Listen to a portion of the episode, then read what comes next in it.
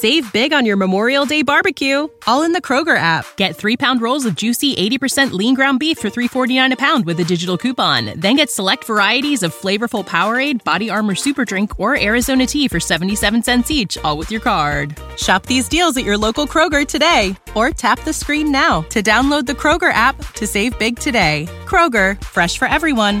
Prices and product availability subject to change. Restrictions apply. See site for details. This is the Asian Madness Podcast, a podcast where we discuss all things true crime, morbid, mysterious, and odd from the Asian continent. I am your host, Jessica.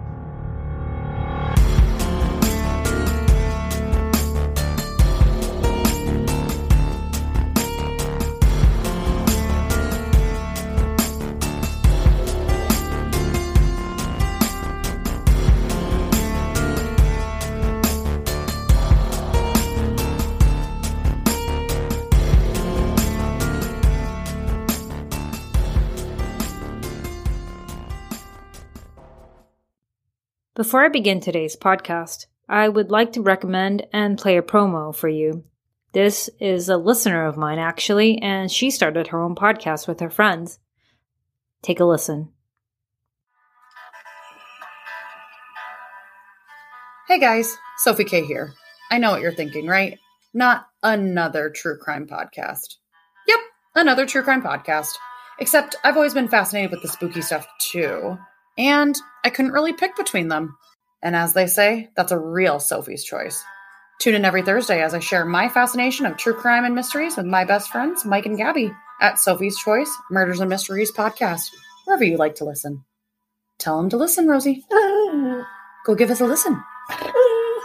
Good girl. Good girl. This podcast is called Sophie's Choice, and it's a really wonderful name and Sophie has a wonderful voice. So if you're into mysteries, true crime, and other ghostly things, I would highly recommend you giving this podcast a listen. Now, on to today's case. Welcome to episode 92 from the Asian Madness podcast. Hope everyone's doing great, working hard, eating healthy, so on and so forth. I'm not your mom, so I can't tell you what to do, but hopefully you're doing all of that. Anyway, today's episode is probably something many of you have heard of before. And why's that? For one, it's from Japan. In my experience, whenever I tell others what my podcast is about, they tend to ask me about cases in Japan.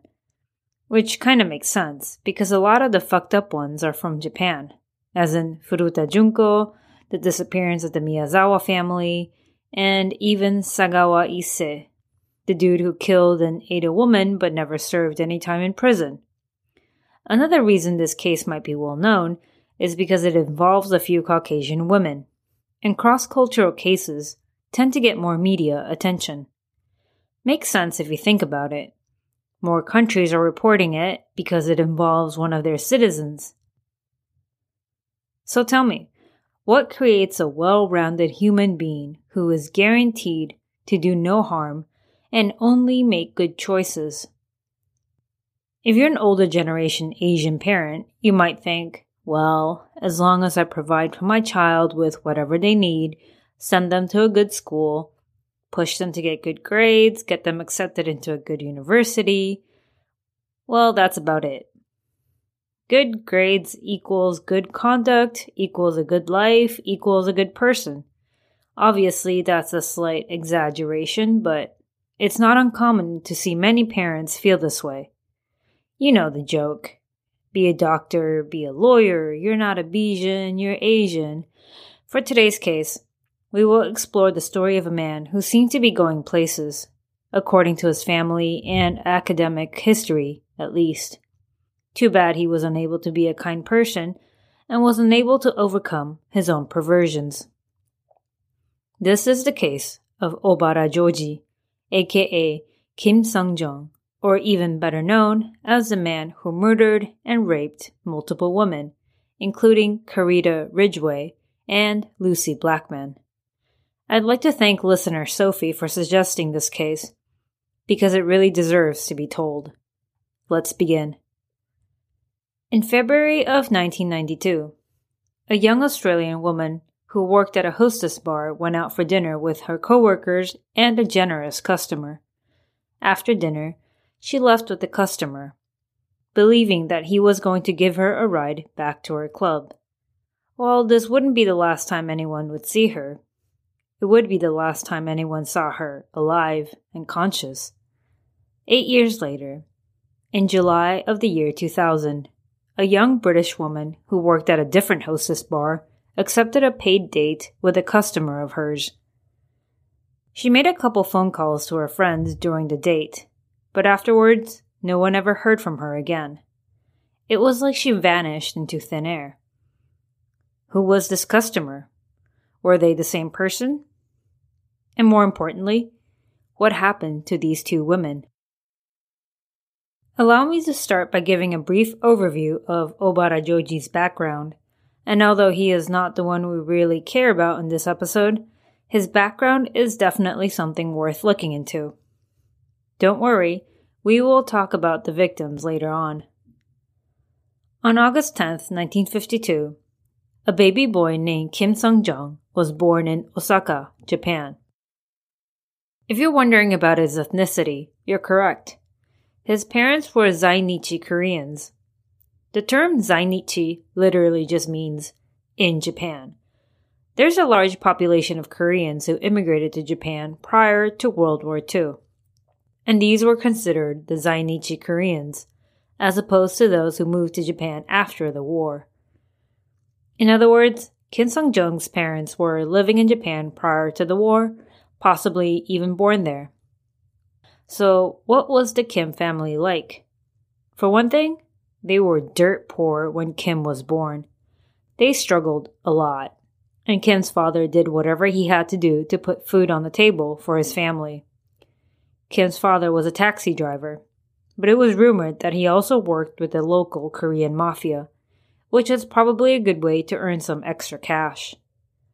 As the years went on, the Japanese economy was suddenly in great shape.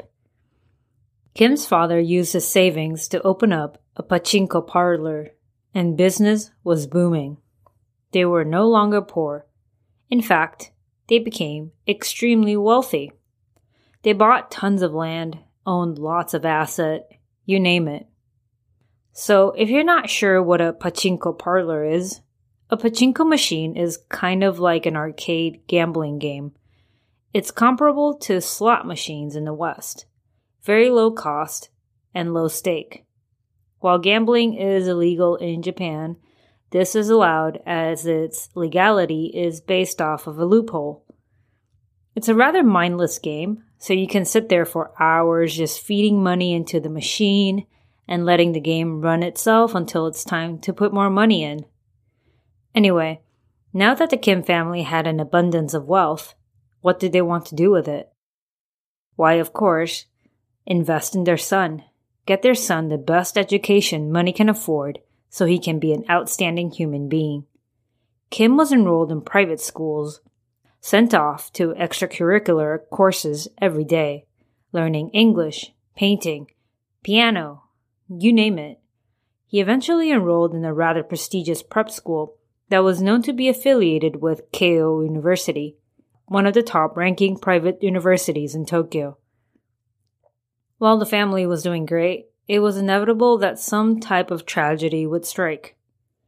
Kim's father, who had also been dabbling in illegal business with the mafia, was found murdered in Hong Kong around 1969.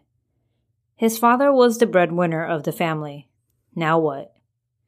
Well, nothing bad really happened aside from his death. Kim's father had a lot of property and savings under his name so all of this went to support his widow and his son. Kim continued on with his studies, graduated from Keio University with a degree in not just politics, but also law. He spoke Japanese and was also fluent in English. Like, that's impressive. At this point, Asian parents everywhere are probably side eyeing their kids like, you can do this too, you know? But hold on.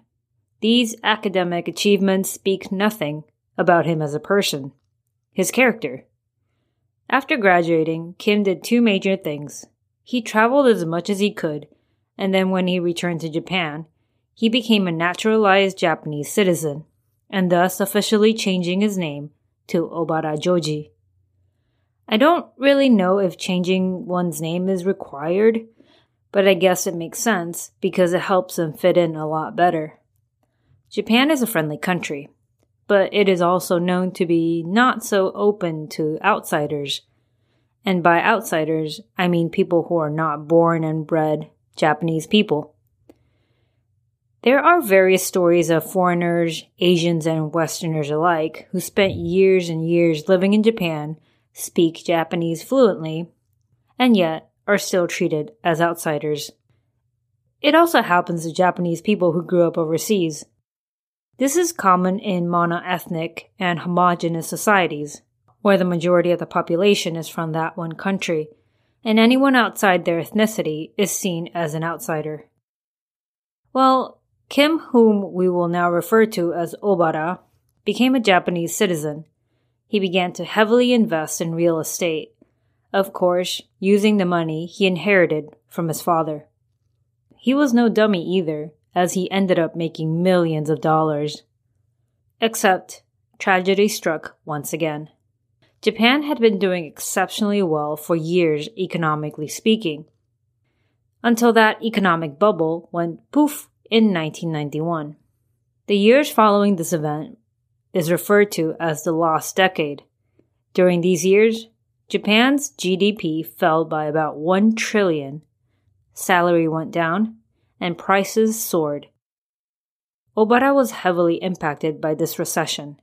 He had lost so much and also suddenly. Not only did he lose almost all his money and assets and businesses, he was also somehow in debt. In order to make ends meet and not go completely underwater, he ended up working with a Yakuza group, the Sumiyoshi Group, to be exact, doing some sort of money laundering business. I mean, I can't fault the guy.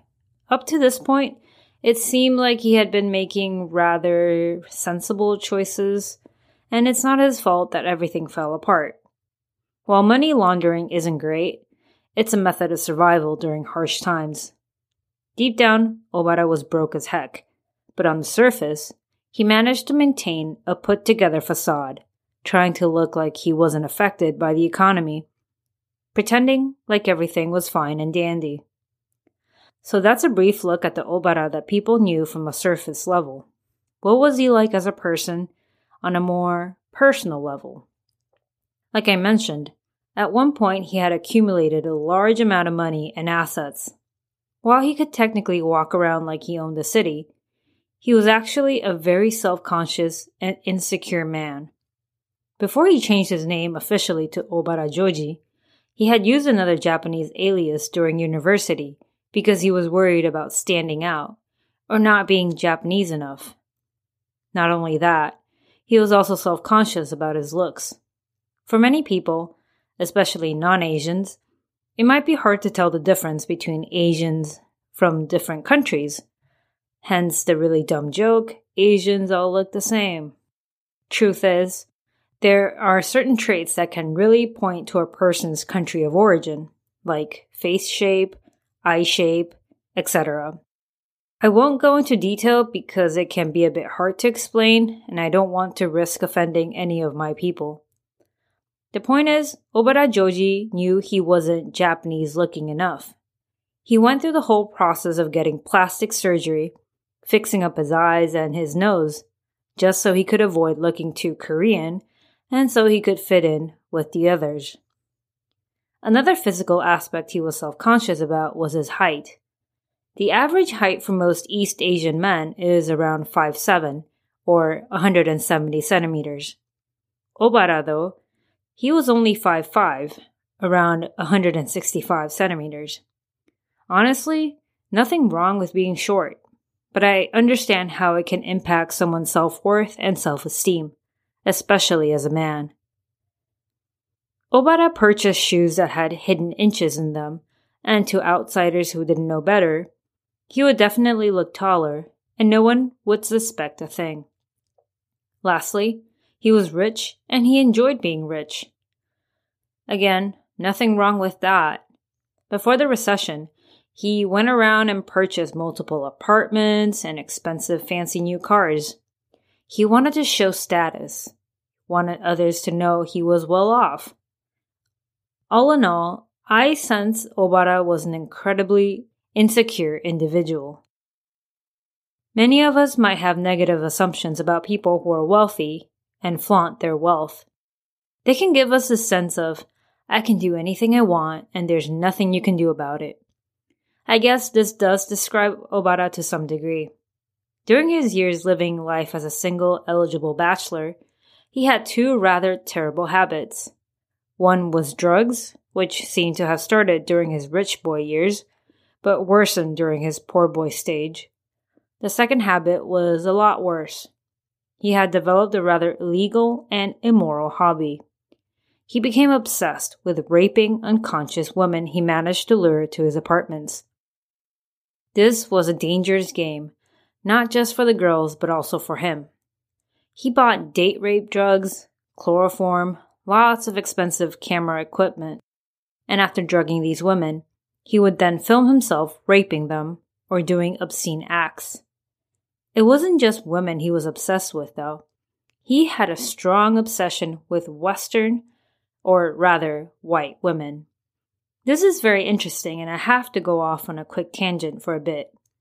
There is this weird status thing in some parts of Asia, and I've probably mentioned this before, where if you're dating or seeing someone white, it's almost seen as a higher status symbol. I really hate this view because it's weird and it's basically hating on your own race in a sense, if that makes any sense. Sure, lots of cross cultural dating happens, but I would say most of them are rather organic, where two people click, start dating, and it has nothing to do with the other person's race or color. You can't exactly help who you fall in love with, for the most part. But there are some people that exclusively seek out white partners, which is very weird to me. Not only that, they kind of make dating a white person their entire personality. So maybe for Obara, being with a white woman was more exciting, made him feel more important, Maybe walking around with a white woman drew more attention from the public. Who knows? When did this hobby of his begin? Hard to say, but police later on stated that it probably began around the early 90s. Next, we will discuss two of his most well known victims, one of which helped narrow down the timeline, and the other one helped the police apprehend him, putting an end to his sick games.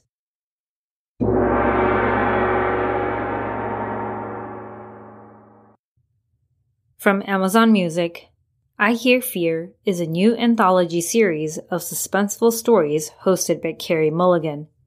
These stories are inspired by true events and real places, so the next sound you hear could be your own scream. In each episode of I Hear Fear, you'll be treated to a new psychological thriller. A forest monster who lures teens into the woods and never lets them return a line of beauty products that takes the search for youth to dark extremes, and an EDM party that turns deadly when the DJ takes over more than just the dance floor. These might sound like urban legends, but I Hear Fear proves that the scariest stories of all are the ones that are true. I Hear Fear will introduce immersive horror and lead you straight into the heart of darkness. Prepare to be taken on a journey into the unknown Hey Prime members, listen to the Amazon Music exclusive podcast, I Hear Fear, in the Amazon Music app. Download this app today.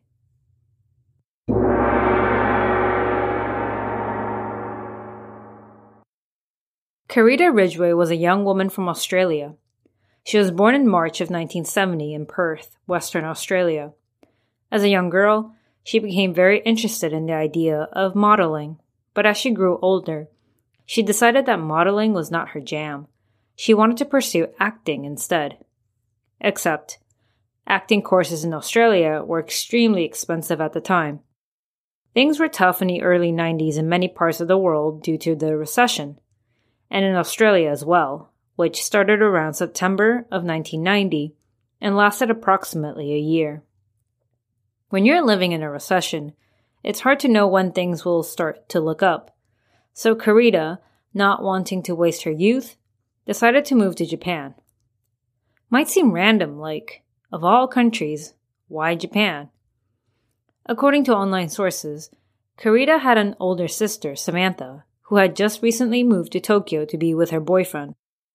This seemed like a great idea at the time, as she could teach English in Japan, save up, and pursue acting. This was only a short term plan, though, as she did want to return to Australia eventually. She arrived in Japan when she was around 20 or 21, very young and very fascinated with the lifestyle Tokyo had to offer. She began her life there as an English teacher for a while, but let's face it, she was young and honestly very beautiful. It was only natural for her to want to earn a better living using whatever means possible. I don't mean this in a bad way either. If someone is beautiful and attractive enough to work in certain fields, either modeling or whatnot, that's great. So she was eventually recruited to join the world of hostess bars. There are technically six areas in Tokyo that are famous for this sort of nightlife. Shinjuku's Kabukicho, Roppongi, Ikebukuro, Ginza, Ueno, and Shibuya.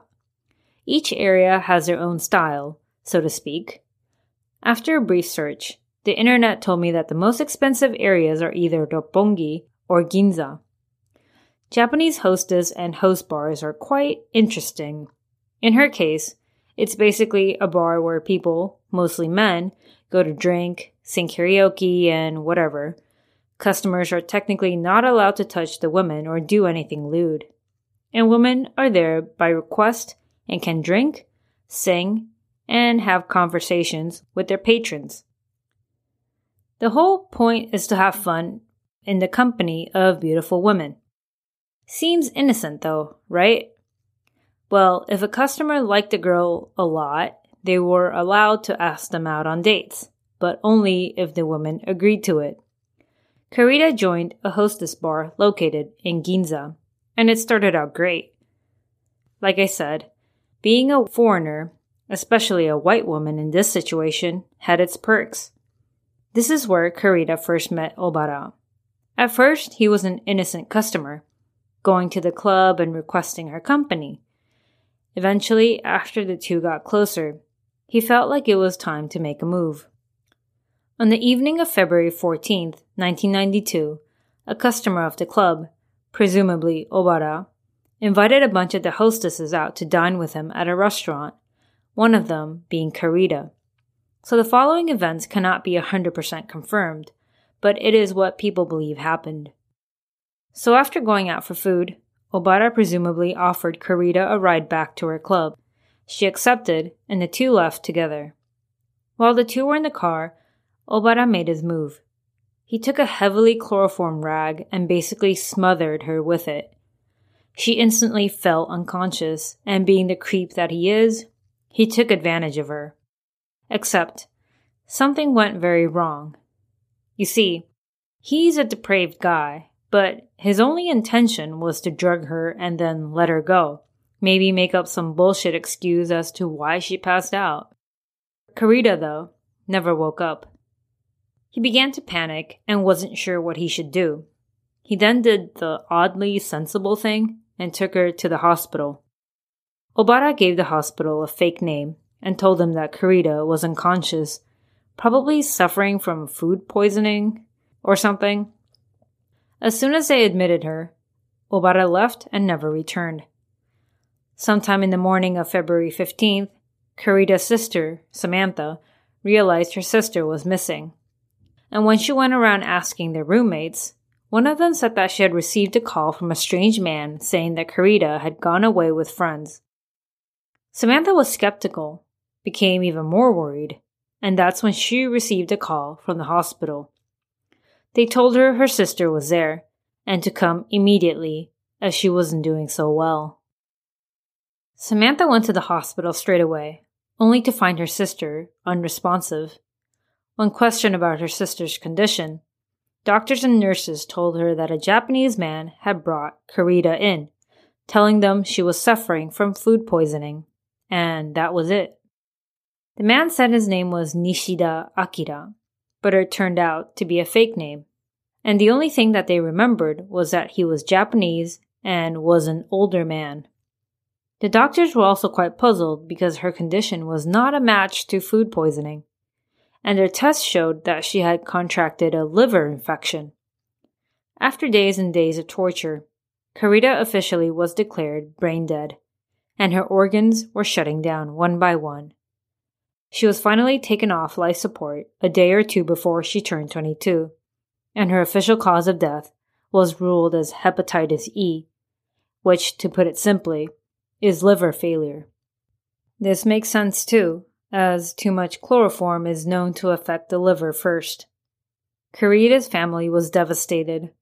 They wanted to find this mysterious man, who went by the name Nishida, and ask him questions. The Ridgway family asked the doctors for an autopsy, but they had already declared her cause of death, so they didn't see the point of conducting one. The family went to the police, asking them to open an investigation into Carita's death and to find the man named Nishida. The police rejected the family's pleas, and many people believe that the refusal to investigate had to do with Carita being a hostess and a foreigner. You see this a lot. When a person is involved in a higher risk situation, many people tend to believe that they are responsible for their own deaths if a sex worker is killed, well, she shouldn't have gotten into that. If a drug addict is killed, well, that's too bad. Don't do drugs, kids. Basically, not all lives are equal, and depending on your habits and occupation, your life might not even matter to some people. But this isn't the end of Carita's story. During Carita's stay in the hospital, Samantha began receiving strange phone calls from a man who was supposedly Nishida, who was more than likely Obara. He would stick to the same story every time, explaining that Carita had some bad seafood and fell unconscious. He did everything he could to save her, but couldn't. It's weird. Why would he keep calling? Why put himself in this situation? If it was all said and done, why contact the family and jeopardize your anonymity? For whatever reason, this Nishida guy finally told the Ridgway family that he would meet with them. The meeting was arranged, and Nishida showed up, nervous and mumbling the same story that Carita had food poisoning and he had no idea what happened. He even told Carita's parents that he was not just a customer, but that he doted on Carita, and even had a birthday present prepared for her. Her parents and sister were kind of shocked and skeptical, but they accepted his gifts and an additional 50 million yen under one condition. They had to accept their daughter's death. That's kind of shady, right? At this point, what could they do though? The police wouldn't help, the doctors wouldn't help, so they had no choice but to accept everyone's decision. They took Carita's remains back to Australia and tried to move on with their lives. For the next few years, Obara continued his depraved ways, living a broke ish life, working with the Yakuza, coping with drugs, and often seeking out female companionship. It took many years, but around the late 90s, Obara finally began to get sloppy with his ways and wound up with various police records and visits to jail. He was caught driving under the influence. He was caught taking upskirt photos of women in the bathroom. And was caught not once, but twice sexually harassing women in public. This guy was slowly getting himself noticed.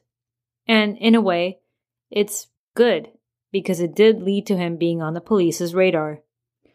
Getting caught so many times didn't really deter him from his ways either, as he usually got a slap on the wrist and was released pretty quickly. If he had received harsher punishment, maybe Lucie and others after Carita wouldn't have had the misfortune of meeting him. Lucie Jane Blackman was born in September of 1978 in Kent, England. I unfortunately do not have much information on her upbringing, but from what I gathered, she led a pretty normal life with loving parents. When Lucie was around 20 years old, she decided she wanted to become a flight attendant. Lucie was a pretty blonde woman, quite tall, around 5'9 or 175 centimeters. From what I know about this industry, she was probably a perfect candidate for the job.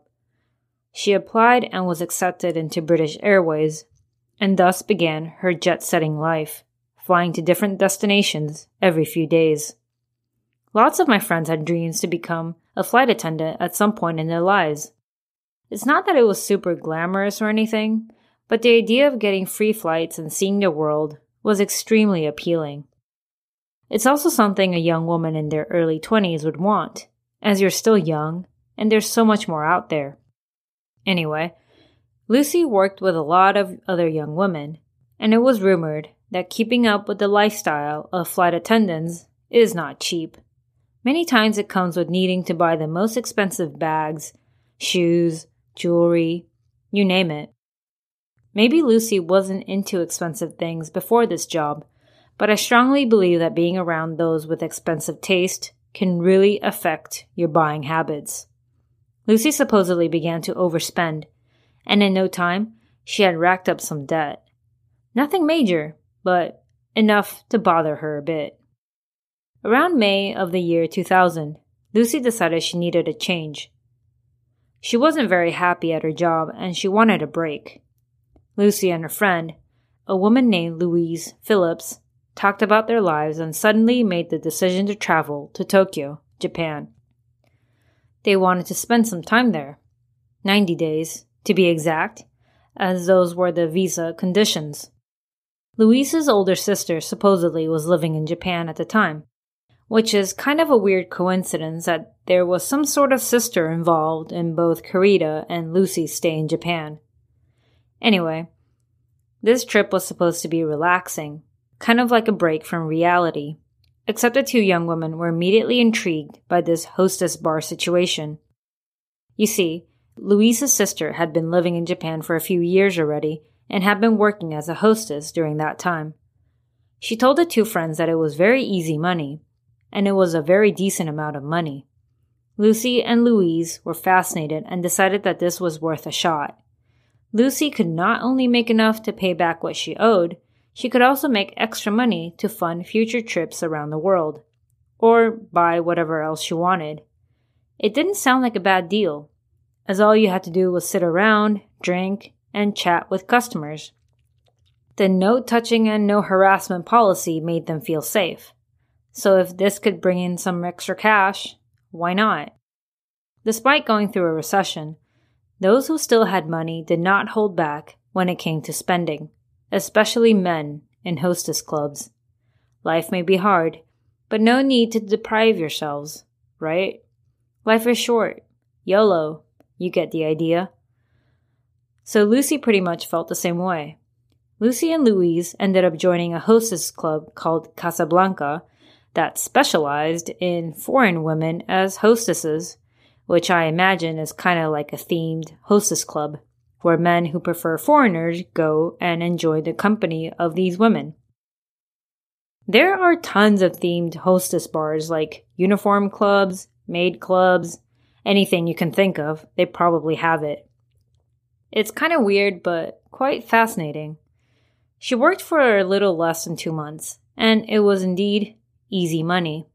Everything was going well for her until she accepted a paid date from a customer. And of course, that man was Obara Joji. On the afternoon of July 1st of the year 2000, Lucie and Obara went out on a date. Before that took place, Lucie called Louise to tell her about it. Maybe as a safety thing, because that's honestly very smart. Except, Lucie disappears and never makes it home.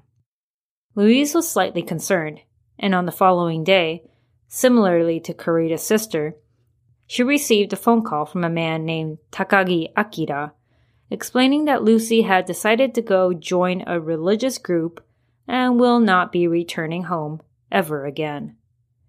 That sounds hella suspicious, but Louise had no idea how to verify this information, nor did she know who to go to. Lucie was a grown adult. If she really wanted to leave or join a cult, she technically could. But as a friend, or someone who knows her personally, you know things are weird. Louise called up the Blackman family the following day, telling them that Lucie went out on a date two days ago and hadn't been seen since. By now, everyone is worried, sick, and also unsure of what to do. Lucie's family began flying out one by one, arriving in Tokyo. They went to the police and eventually held a press conference on TV, asking the public and the government for help locating her. For people who did not know Lucie, they were probably thinking, oh, she's a hostess. Oh, she probably left somewhere with her sugar daddy or customer. Big deal. But for those that knew her, they didn't believe she would have run away like that. It just wasn't like her. With the help of the British Foreign Secretary, the then Prime Minister Tony Blair, and the Japanese government, the police began to investigate. Tip hotlines were established, detectives were on the lookout, reward money for information was offered, and lots of expats began to offer assistance to the Blackman family. Times like these, people tend to come together, and it's really beautiful. A whole month goes by, and all the tips they've received up to this point have led nowhere, including a letter that was supposedly sent from Lucie telling everyone to leave her alone. I know, sounds fake. Everyone agreed on that. Another tip that came in stated that Lucie could have been a victim of human trafficking in the black market, and while not impossible, there were no further leads. There were a few persons of interest, but none of them really came close enough for police to arrest or label as a solid suspect. It was now September, and everyone was losing hope. But wait, here's something. Remember Obara began getting in trouble with the law starting from the late 90s? Well, turns out there were multiple women, especially hostesses, who went to the police accusing Obara for drugging, raping, and sexually assaulting them. Even more of them began to report Obara after Lucie Blackman's case was made public. None of these reports were considered top priority at the time for some reason, but as police officers dug into potential suspects, this man was starting to look like a good candidate. In October of the year 2000, the police paid Obara a visit. Nothing much happened from this visit, but that didn't mean that the police scratched him out as a suspect. If anything, it was possible he was a liar, so they continued to monitor him closely. Law enforcement began to build a case against Obara Joji and upon further questioning, Obara finally admitted that yes, he did know Lucie Blackman, but God forbid he had anything to do with her going missing. Do we believe him? Obviously not. The police obtained a search warrant for Obara's residence, and to their shock, they found hundreds of videotapes showing unconscious women being raped and sexually assaulted by Obara, one of them being a blonde woman who could have been Lucie. Truly sickening. Of course, police work involved combing through each and every one of these videos, and that's when they realized this man has probably drugged and raped around 400 women over the years. Aside from the videotapes, as if those weren't bad enough, they found a diary that he kept, listing all his victims and what he learned in every encounter. This is where he showed his incel side. Some of the entries read, quote, I cannot do women who are conscious. Women are only good for sex. I will lie on them. I will seek revenge. Revenge on the world. Foreign hostesses are all ugly, not in the sense of appearance, but in their minds. Unquote. Looks like Obara had a weird obsession slash hatred towards foreign women. Like he desired them physically and sexually, but found them mentally repulsive. The most shocking entry in this quote unquote conquer play diary of his read Carita Ridgway, too much chloroform. Boom, That sealed his fate. Clearly, he knew what had happened to Carita, and he was very much responsible.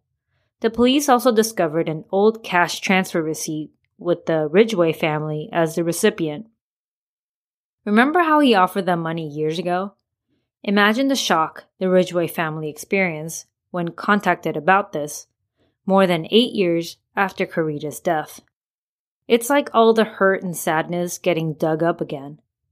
At this point, there was no reason why the police would think Obara was not involved in Lucie's disappearance, though they still needed concrete proof. Obara was charged for the rape of multiple women, the death of Carita Ridgway, and the disappearance of Lucie Blackman. This charge brought on a lot more police to work on this case, and eventually in February of 2001, the remains of Lucie Blackman were discovered in a shallow grave only a short distance away from one of Obara's properties. Coincidence? Definitely not. Her body was dismembered into 10 pieces and placed into separate bags. Her head had been encased in concrete. Understandably, her body was too mutilated and decomposed, so cause of death could not be established. The Blackman family was probably relieved to finally know what happened to their daughter, but the sadness and anger definitely trumps that sense of relief. They quickly made arrangements, and Lucie's body was flown back to Kent for a funeral, and her ashes were eventually buried in Sevenoaks, Kent. As for Obara, his trial began in April of 2001. His charges remained the same rape, murder, abduction, and disposal of Lucie's body. This trial was extremely long, so I'm just gonna get to the point. After six years, yes, six long years, finally in April of 2007, Obara was sentenced to life in prison for the rape and manslaughter of Carita Ridgway and for drugging and raping several other women. Carita's death wasn't labeled a murder because, according to records and evidence, he didn't try to kill her, so it was just a manslaughter charge. But what about Lucie, though? Turns out that was thrown out because, despite her body being found close to his property and him knowing her personally, it was not concrete proof. Later on, Obara told the court that Lucie was mentally ill, she was a drug addict, and that her death was caused by her voluntarily taking drugs. In other words, her death had nothing to do with him. At most, it was an overdose and he didn't know what to do. Circumstantial evidence. Regardless, a year after the initial sentencing, he was ruled guilty in the Lucie Blackman case for dismembering and abandoning her body. If and only if he's telling the truth about her overdosing on her own, then he's still guilty for how he handled her body afterwards, right? I don't think it's very satisfactory that he wasn't found guilty for her murder, but I guess that's just how the law works at times. Despite the additional guilty charge, his sentencing remained the same, so no death for him yet. His team tried to appeal the sentencing, but of course, they failed. The Blackman family stayed strong during the entire trial, but it did take a toll on them in different ways. Financially speaking, it was hard. They basically had to leave their lives in Kent and focus solely on Lucie's case, burning through savings and donations. Lucie's younger sister was so traumatized, she even tried to kill herself. As we know, crime doesn't only affect those directly involved, but also those around them. It's heartbreaking to see this happen. No one expects to go through anything like this. And honestly, no one should. Now, onto the aftermath. One of Obara's friend reportedly felt immensely guilty for what had happened. Not sure if he knew what Obara was up to or if he knew nothing at all, but he ended up offering the Blackman family a large sum of money, which they called condolence fees. Although it felt weird accepting it, Mr. Blackman used it to set up a trust under the family name to go towards promoting safety. As for the men that contacted both Carita's sister and Louise, It was confirmed that it was indeed Obara, posing as somebody else, calling them under fake names. Like, how gross can you be to do all these terrible things and then try to get involved with the family, acting all innocent and helpful? It's mind boggling. Maybe it was him trying to balance out his evil acts by doing some good. Maybe he enjoyed the attention and acting like a good Samaritan. Obara received a life sentence, but technically speaking, he would be able to apply for parole once he served 20 years. I doubt he'll ever be free though, so let's cross our fingers. As for the police, you bet they were heavily criticized for their lack of police work, even when multiple women came forward with accusations of rape. It's true, Lucie was working illegally as a hostess in Japan, but a crime is a crime. You want to charge her for working illegally? Sure, but I'm pretty sure a disappearance and a murder case is more important than that. How about you find her first and work out the rest later? Oh, wait, too late. Despite not getting charged for Lucie's murder, it was surmised that Obara probably offered her a drink, and she possibly died from that. So there you have it the human monster named Obara Joji. How do you feel about this case? Are you satisfied with how it was handled? Do you think they could have done things differently? It's a little too late now, but what we can do is change how we proceed with such situations. Police shouldn't dismiss a case just because of a person's profession or habits. Under the law, everyone should be equally protected. It could have happened to anyone as well. And I highly doubt Lucie's visa status played a role in her getting murdered. Traveling can be fun, exciting, relaxing, but always be aware of danger. Sometimes you feel safe, but are we ever really safe? Your spouse can kill you, your family members can harm you, and your friends can betray you. As for strangers, anything can happen.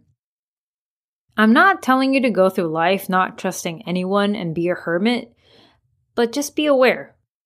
Like I mentioned, this case is probably well known to some of you, as many other podcasts have covered it before, including the critically acclaimed Case File and Red Handed. Thank you for giving my podcast a chance, though. It was a long one, and hopefully I came across as respectful to the Blackmans, the Ridgways, and the countless other women that fell victim to Obara. May he rot in his cell, get sick a lot, and feel shitty about himself. As for the rest of you, please take care, stay safe, and be very aware. Till next time. Thank you for tuning in to the Asian Madness podcast. If you enjoyed my content, please rate and review me on iTunes. If you would like to get in touch with me, you can find me on Facebook, Instagram, and Twitter, or email me at AsianMadnessPod at gmail.com.